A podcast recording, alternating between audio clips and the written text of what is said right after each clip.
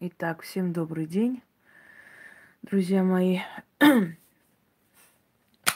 Приглашаю вас в гости в мою берлогу.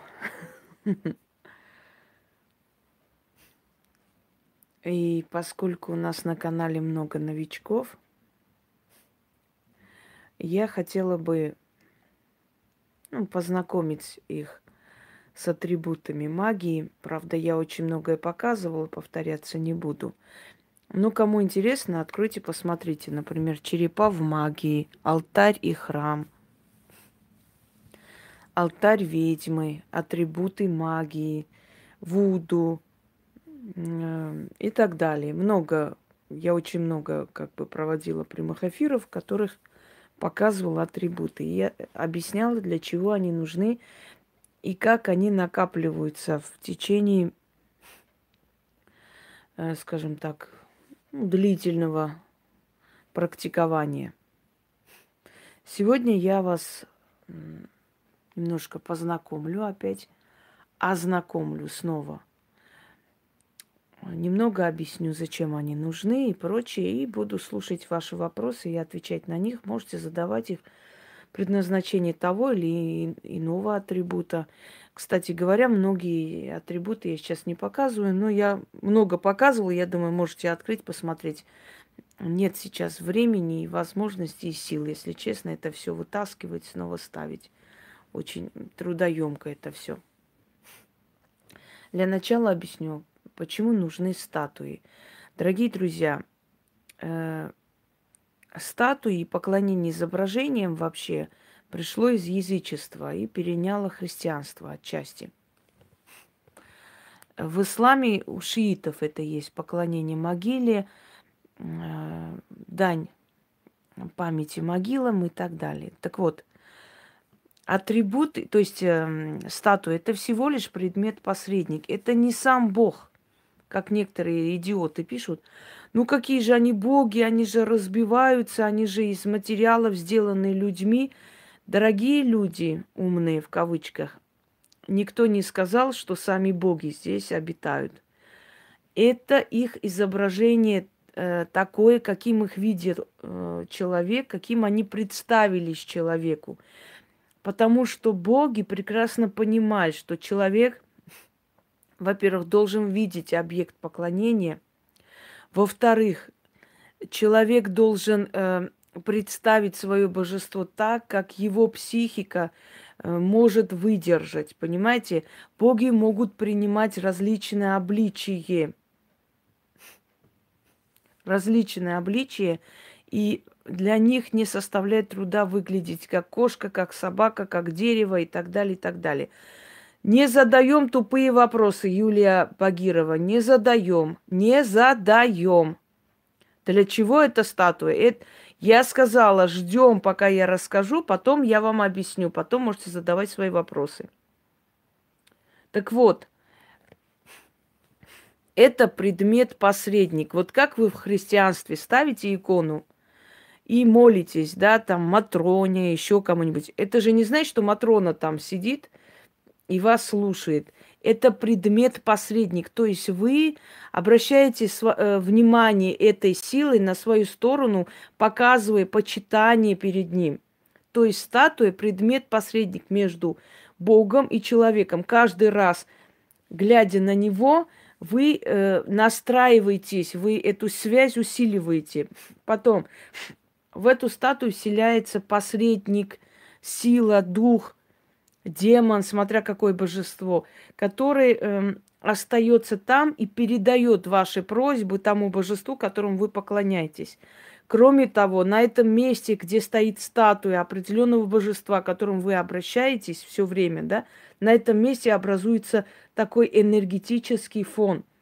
То есть усиливается это же алтарь.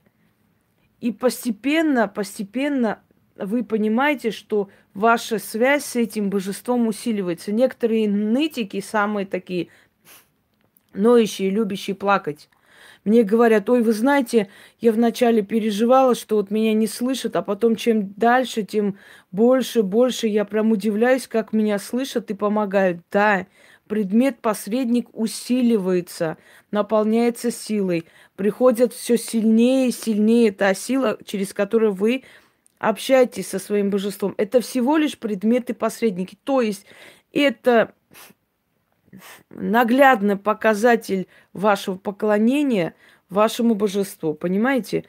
Это не боги это их изображение в том э, порядке, в том виде, с теми атрибутами власти, с теми атрибутами, э, скажем так, своего отличия, с которым они являлись человеку. А как человек э, определял, как они должны выглядеть?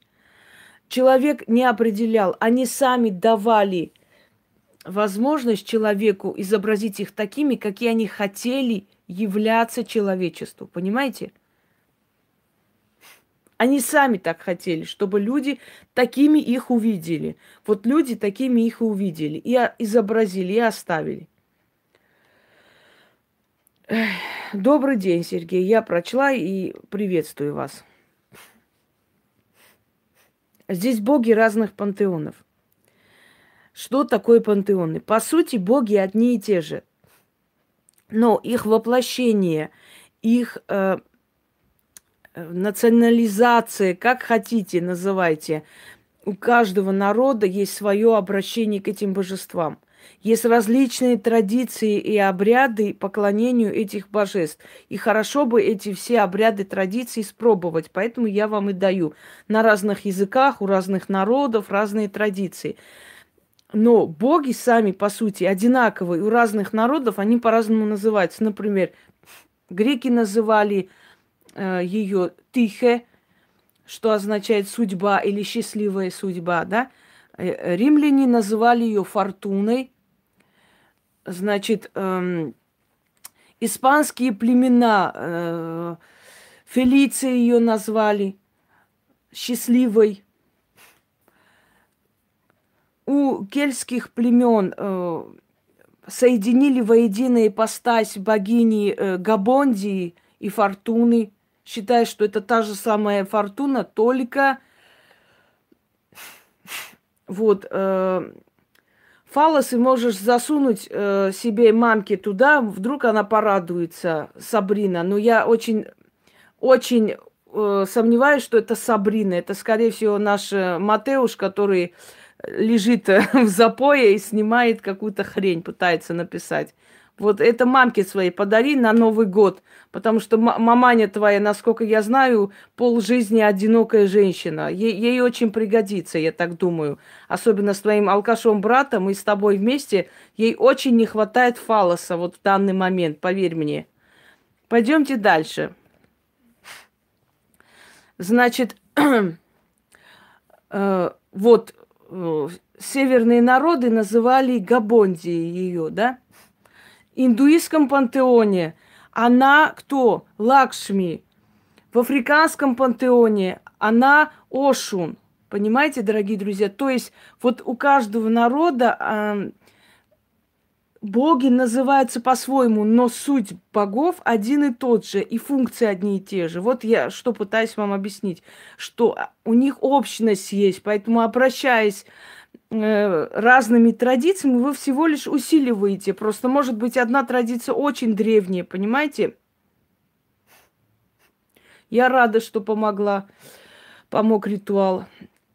Э, то есть, например, вот на языке э, кельтских народов он не настолько древний, но знаете, что интересно? Вот мне написала Настя как-нибудь, может, она зайдет, подтвердит, у нее э, Пожалуйста, не лезьте со своими умозаключениями. Дайте мне договорить. Я потом скажу у славян кто и что.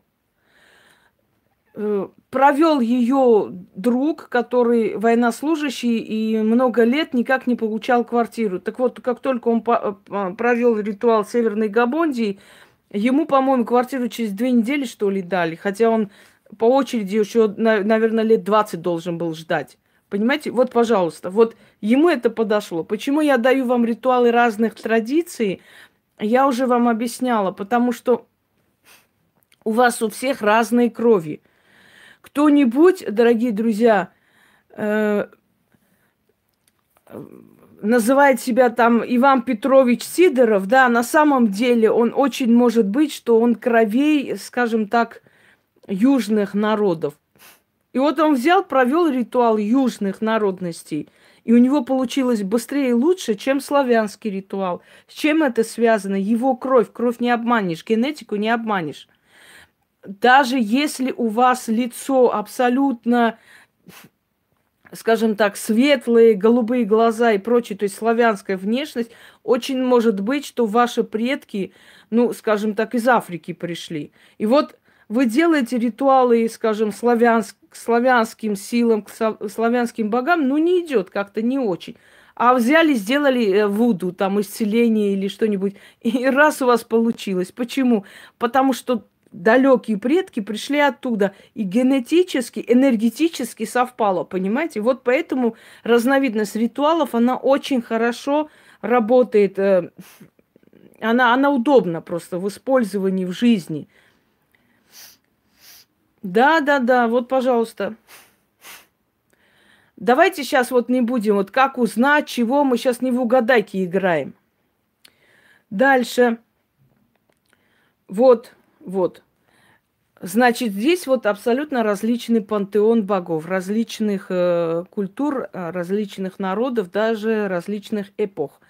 Например, госпожа смерть, по-другому ее еще называют Марена или Мара.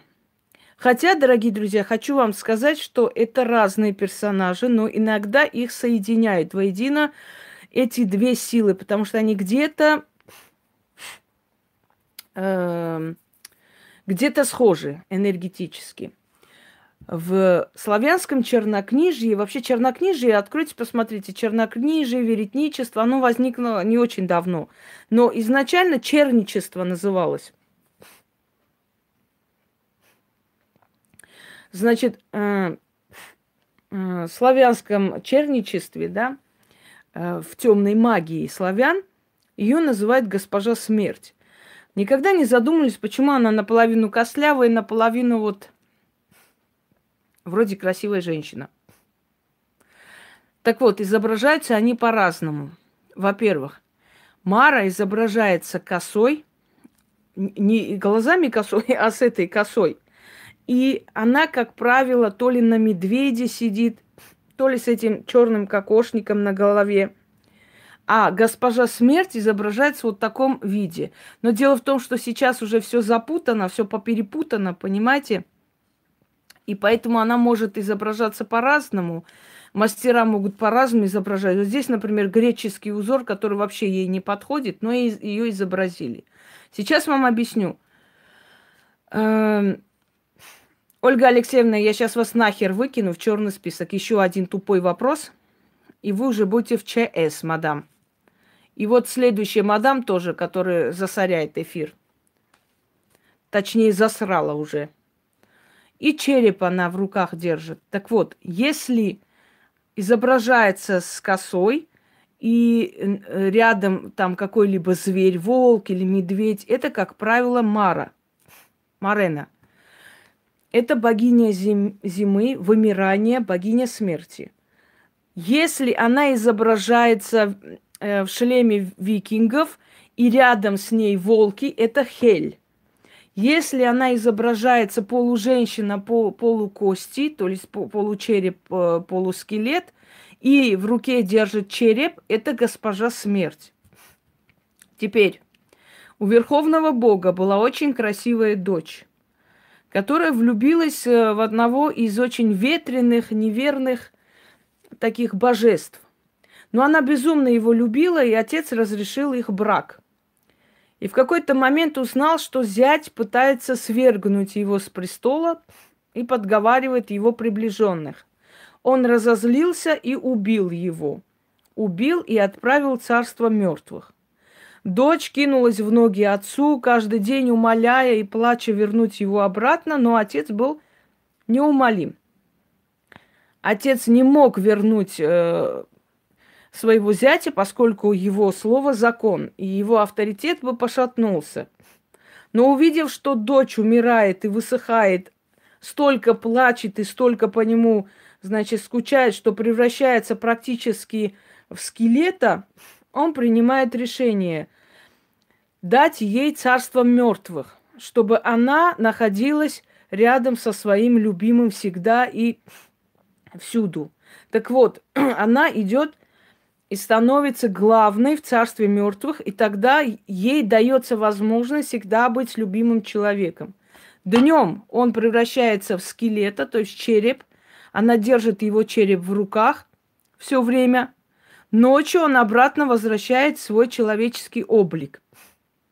Так вот, вот этот череп, который она держит в руках, это череп ее любимого мужчины, ради которого она сошла царство мертвых и согласилась на такую участь, чтобы все время быть рядом с ним. Вот это госпожа смерть. Мара никогда не изображается с черепами.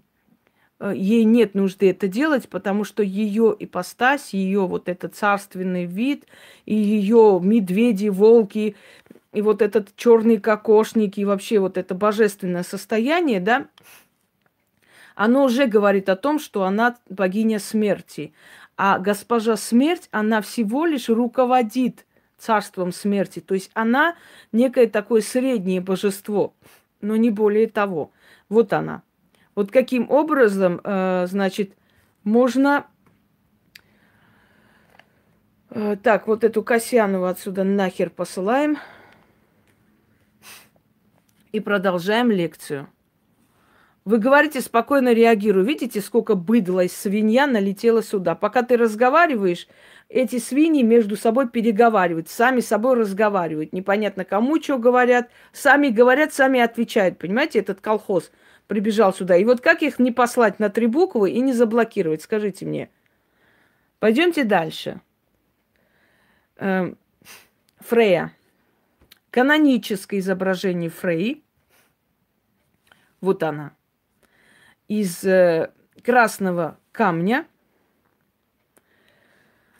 Вот. Э, это каноническое изображение э, со всеми кельтскими знаками. Вот, как видите, 2008 года эта статуя. С двумя огромными кошками, которым она покровительствует. Кстати говоря, имя Фрей Инга Фрея – это госпожа в переводе. Ее имя – это Инга. То есть, пойдемте далее. Э, она одна из жен Одина. По разным версиям, верховная жена Одина, богиня колдовства, красоты, любви, магии и прочее. Дальше пойдемте. Вот изображение уже средневековье. Э, во, время, э, ну, во времена средневековья здесь она крылатая, Фрея. Опять же камень. И кошка, как символ семейного счастья. Невзирая на то, что Фрея, то есть северная Афродита, по-другому скажем, да, жена бога войны и магии Одина. А теперь давайте сравним. Э, греческая Афродита – Э, так, эту Хиларион тоже выкидываем нахер отсюда. Греческая Афродита. За, за кем замужем, дорогие друзья? Греческая Афродита замужем за Аресом. Вот ее супруг. Давайте немного расскажем про греческую Афродиту, а потом перейдем к кельтской Афродите. Вот она. Вот он, то есть, извиняюсь. Арес, Марс. Э, так, Афродиту. Сейчас я покажу их несколько Афродит. Ну, такой, который поближе. Вот это. И следующее, которое был, э, являлась, значит, натурщицей графиня де Мансаро. Вот она. Э, одна из любимых фрейлин Екатерины Медичи, которую она отправляла спать с мужчинами и узнавать очень много нужной информации. Это была самая главная ее шпионка. Называли ее Афродитой. Вот, пожалуйста. И вот это она изображена и на, э, значит, портрете, она изображена и здесь. У нее была безупречная фигура, она была очень красивая женщина. Вот представьте, вы увидите ее, да, через века. Так вот, Мужем Афродиты греческой изначально был Гефест. Гефест раб, работающий такой бог, бог кузнецов, значит, который создавал для нее такие необ, необычные украшения, что все боги и богини Олимпа завидовали ее вот этим украшением шикарным, который Гефест, любя, обожая ее, для нее создавал. Он был хромой, Гефест. Хромой был и, э, скажем так, тихий, спокойный, любящий бог. Но женщина кого предпочитает? Женщина предпочитает того, кто ее мучает. Вот эти все легенды и рассказы человечество не просто придумало. В нем кроется философия бытия и жизни. Она изменяет Гефесту со свирепым Аресом, убегает с ним и выходит за него замуж. Арес с ней жесток, он ей изменяет, он ее бьет, он э, холодный, он э, такой, э, скажем так, с каменным сердцем Бог, но Афродита его обожает. Афродита его любит до безумия. О чем это говорит? Это говорит о том, что женщины, как, как правило, предпочитают кого? Того, кто их мучает. А вот работящий Гефест, который любил ее, который был верен, который без нее жить не мог, не вызывал у нее никакого интереса. Однажды Арес э, уходит от нее, не прощаясь, и Афродита э, в слезах бежит за ним. У нее э, рвутся ноги о камни острые, оттуда вытекает кровь. Из крови вырастают цветы. Это розы. Розы выросли из крови богини Афродиты. Вот поэтому и розы считаются благородным цвет, цветком, то есть в основном дарятся розы таким дамам, да, статусным, как символ красоты и необычности. Далее. Так вот, смотрите, бог войны Арес и Афродита. Кто-нибудь знает символ э, голубя, откуда появился? Почему голубь символ мира? Потому что в э, его э, шлеме голубка высиживала яйца. И Арес захотел выкинуть гнездо голубя, чтобы надеть шлем и пойти на войну. Но Афродита умоляла, просила подождать, пока голубки, значит, вылуплятся и улетят. И только тогда Арес ждал целых несколько месяцев, пока эти, э, значит, семейства голубей улетят оттуда. Только тогда надел шлем и снова э, э, мир как бы окунулся в войну. Так вот, поскольку голубь задержала некоторое время войну, ее назвали птицей Афродиты, несущей мир. Вот она, символ мира, голубь.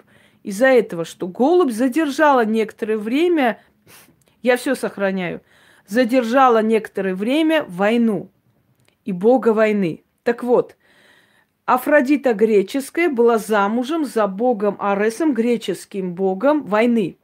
Венера римская была замужем за Марсом, э, римским богом войны. Ошун, Афродита африканская, была замужем за Шанго, богом войны. Астрик, Афродита армян, была замужем за Ваагном, богом войны армян. Мзекала, грузинская Афродита, была замужем за Тетри Георгий, богом войны у грузин. И приближаемся. Фрея, Афродита Кельтская была замужем за Одином, богом войны кельтов северных народностей. Вот теперь поняли, в чем единство богов? В том, что боги одни и те же. Просто традиции поклонения разные, названия их разные. Да, голубь мира отсюда. Итак, Фрея, Инга, ее имя. Госпожа Фрея – но она Одину не верна, хотя любит его. И он знает о ее изменах. Но ему некогда. У него есть великий пир. А что это за пир? Это пир в его э, чертогах, в чертогах Одина, который называют Валхалла. То есть чертог героев. Дорогие друзья, считается, что те герои, которые воевали в этом мире, они настолько жаждет крови, они по-другому себя не, не видят и не понимают, и не знают, то есть себя не видят в, другу, в другом э, обличии, в других каких-то сферах жизненных, что человек, воевавший всю жизнь, хочет воевать, потому что это его профессия, иного он не умеет, значит, ему боги за его храбрость дают возможность вечно воевать. И вот те воины тех народов, которые друг против друга воевали при жизни, после смерти попадают в чертоги Одина, в Алхалу. Что происходит в Алхале?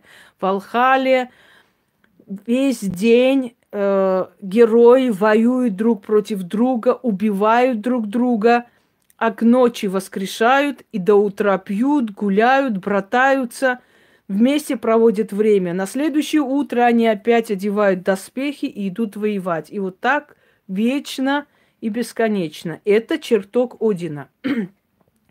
Как собирает он своих воинов к себе? После каждого боя спускаются вниз девы, девы из Валхала, из чертога Одина, которых мы называем как Валькирии. И Валькирии забирают души самых храбрых воинов в Вальхалу, туда, где они снова будут днем воевать, а ночью до утра пить, гулять вместе и брататься. Это имеет некий символ, то есть считается, что невзирая на то, что мужчины народов мира воюют, они могли бы подружиться. Понимаете, в чем смысл? Что они могли бы пировать вместе. Они могли бы дружить вместе, не убивать друг друга. Насколько нелепо и глупо убивать друг друга, когда они могли бы сесть за один стол и пировать. Но в Валхале, в чертоге Одина, они эту мечту воплощают, в конце концов, хотя бы после смерти находят покой в вечных боях и вечных пирах. Вот, собственно говоря, рассказала вам. Далее. Геката. Дорогие друзья, Геката у нас больше восточное божество. Геката – обособленное божество. Ее боялись боги, ее считают ведьмой, она ведьма и есть. У нее есть дочери свои на земле, которым она покровительствует. Одна из самых любимых ее дочерей – это Медея, которую она родила от царя Эоса и учила всем премудростям колдовства.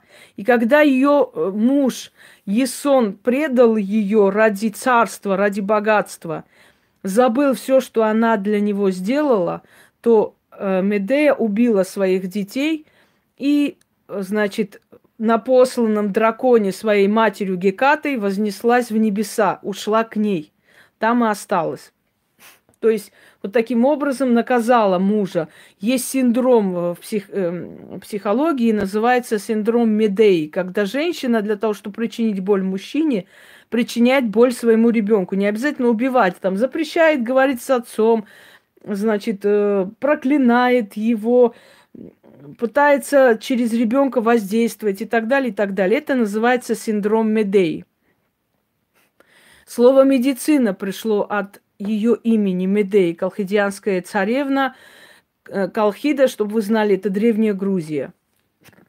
Так вот, э, поскольку она была знахаркой и знала, какими травами лечить, то то действие, которое она выполняла, называлось медицина. То есть дело Медеи. От Медеи пошло, как направление Медеи, как вы хотите. Но у восточных народов есть такие э, фразы, премудрости, э, такие склонения, которые нет у западных народов, поэтому это нужно понять. Вот ее дело. И вот э, медицина от слова дело Медеи, потому что она и, и умела исцелять, лечить. Она была знахаркой. Вот отсюда вот это слово медицина. Геката. Она э, нет. Статуи Гекату простым людям держать нельзя, потому что вы поймите, что эти статуи это не просто статуи, это те божества, у которых очень сильная демоническая сила, огромная. И эта демоническая сила приходит, она забирает э, определенный дань энергии. Вы не сможете кормить своей энергией ее, вы будете болеть, вам нельзя. У нее в руке нож. Нож этот медицинский, Еще есть нож для мести. Ее по-разному изображают. Медицинский нож, она отрезает пуповину человека. Считается, что Медея сопровождает человека в этот мир и с этого мира. То есть она есть как повивальная бабка, если уж хотите знать, та, которая принимает человека в этот мир, отрезает ей пуповину. Понимаете? Дает ей жизнь в этом мире. То есть она изначально богиня Медея, ее и видит человек, когда рождается. Спасибо. Ее изображает такой обвитую змеей. Разные есть абсолютно. Э, ну да, ей нужно было ей голову выколоть, а не ребенку. Тварь она, искалечившая своего ребенка. Таких вешать надо за ноги просто. Она слепа, но она видит внутренним зрением. Э, она есть покровитель ведьм. Она живет обособленно в своем царстве. Говорят, что она вместо разговора воет. И очень редко бывает она в пирах богов. Очень редко. И то, если она приходит, все отходят от нее, потому что ее боятся. Это о чем говорит? Это говорит о том, что ее предназначение особенные, как вы понимаете, да? Сейчас покажу несколько вариантов гекаты, поскольку в разных местах они находятся. Вот еще одна. Это копия статуи, которая была в ее храме. Далее пойдемте. Вот еще одна. Это э, как бы имитация слоновой кости. Та же самая геката. Различные разновидности ее изображения. Вот еще одна здесь. У меня, в принципе, много различных типажей гекаты. Ну, как бы там ни было. Теперь. Это у нас шумерские боги, это у нас вавилонские боги, это у нас персидские боги. Давайте посмотрим. Лилит. Кто такая Лилит? Дорогие друзья, английское слово lullaby. Кто-нибудь знает, что означает? Если знаете, напишите, а я пока буду рассказывать.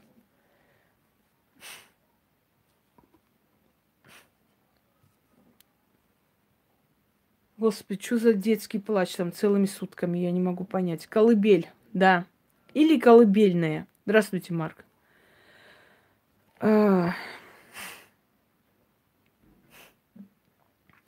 Ну,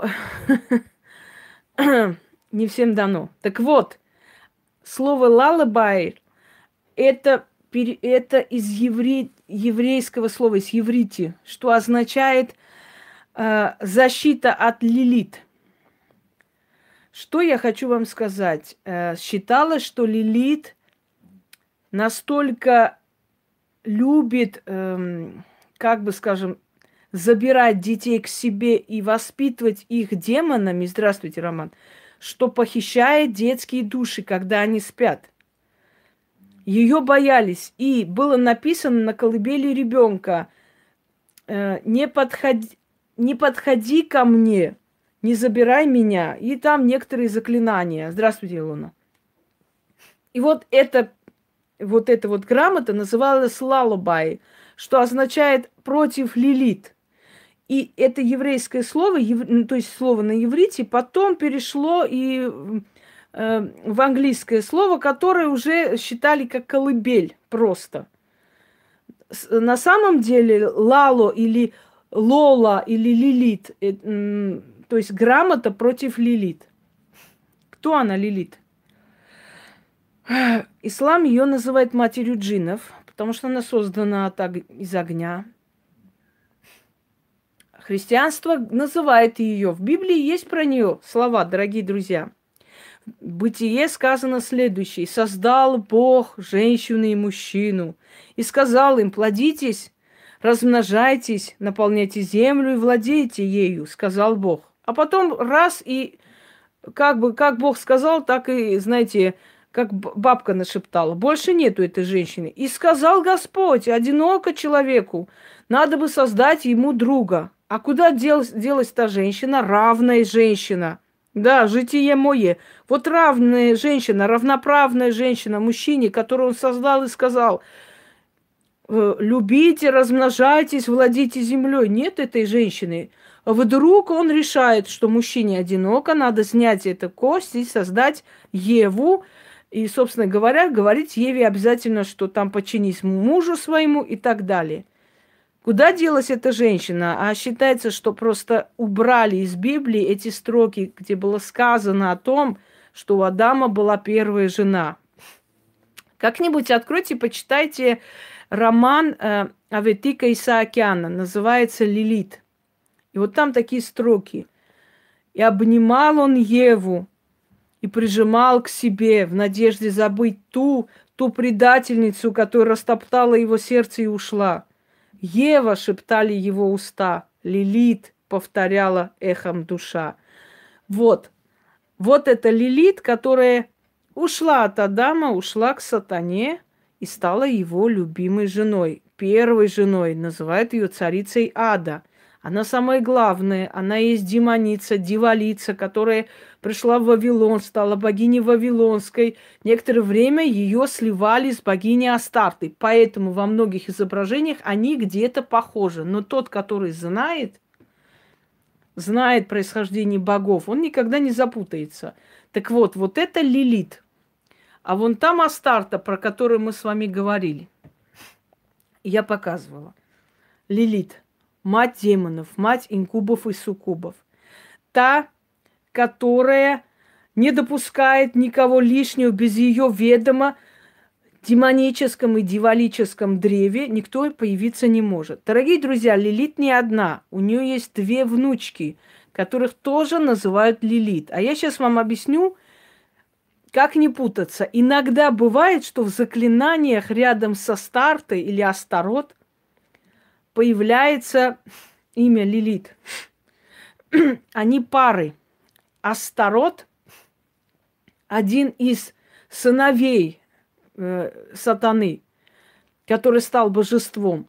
Астарот и внучка, рожденная от Лилит, которую тоже назвали в честь нее Лилит. Представляете, это семья. И они в честь друг друга называют своих детей, как, как мы с вами. Так вот, внучка Лилит э, вышла за Астарота. Это не Астарта. Астарот – это мужское воплощение божества. Э, так вот, они пара. Но первой женой Астарота была богиня Инанна Иштар. Когда она вышла за него замуж, она называла себя Астарта в честь своего мужа Астарота. Вот отсюда еще и одно название ее Астарта. На самом деле Астарта изначально Инанна, Иштар. Понимаете? А Астартой она стала, когда вышла за Астарота. Она вышла за него, чтобы войти в демоническое древо. И она вошла в демоническое древо. Представляете, она для этого вышла за него замуж. А потом она ушла от него, но, как говорится, забрала фамилию мужа. Назвала себя еще и еще и Астартой.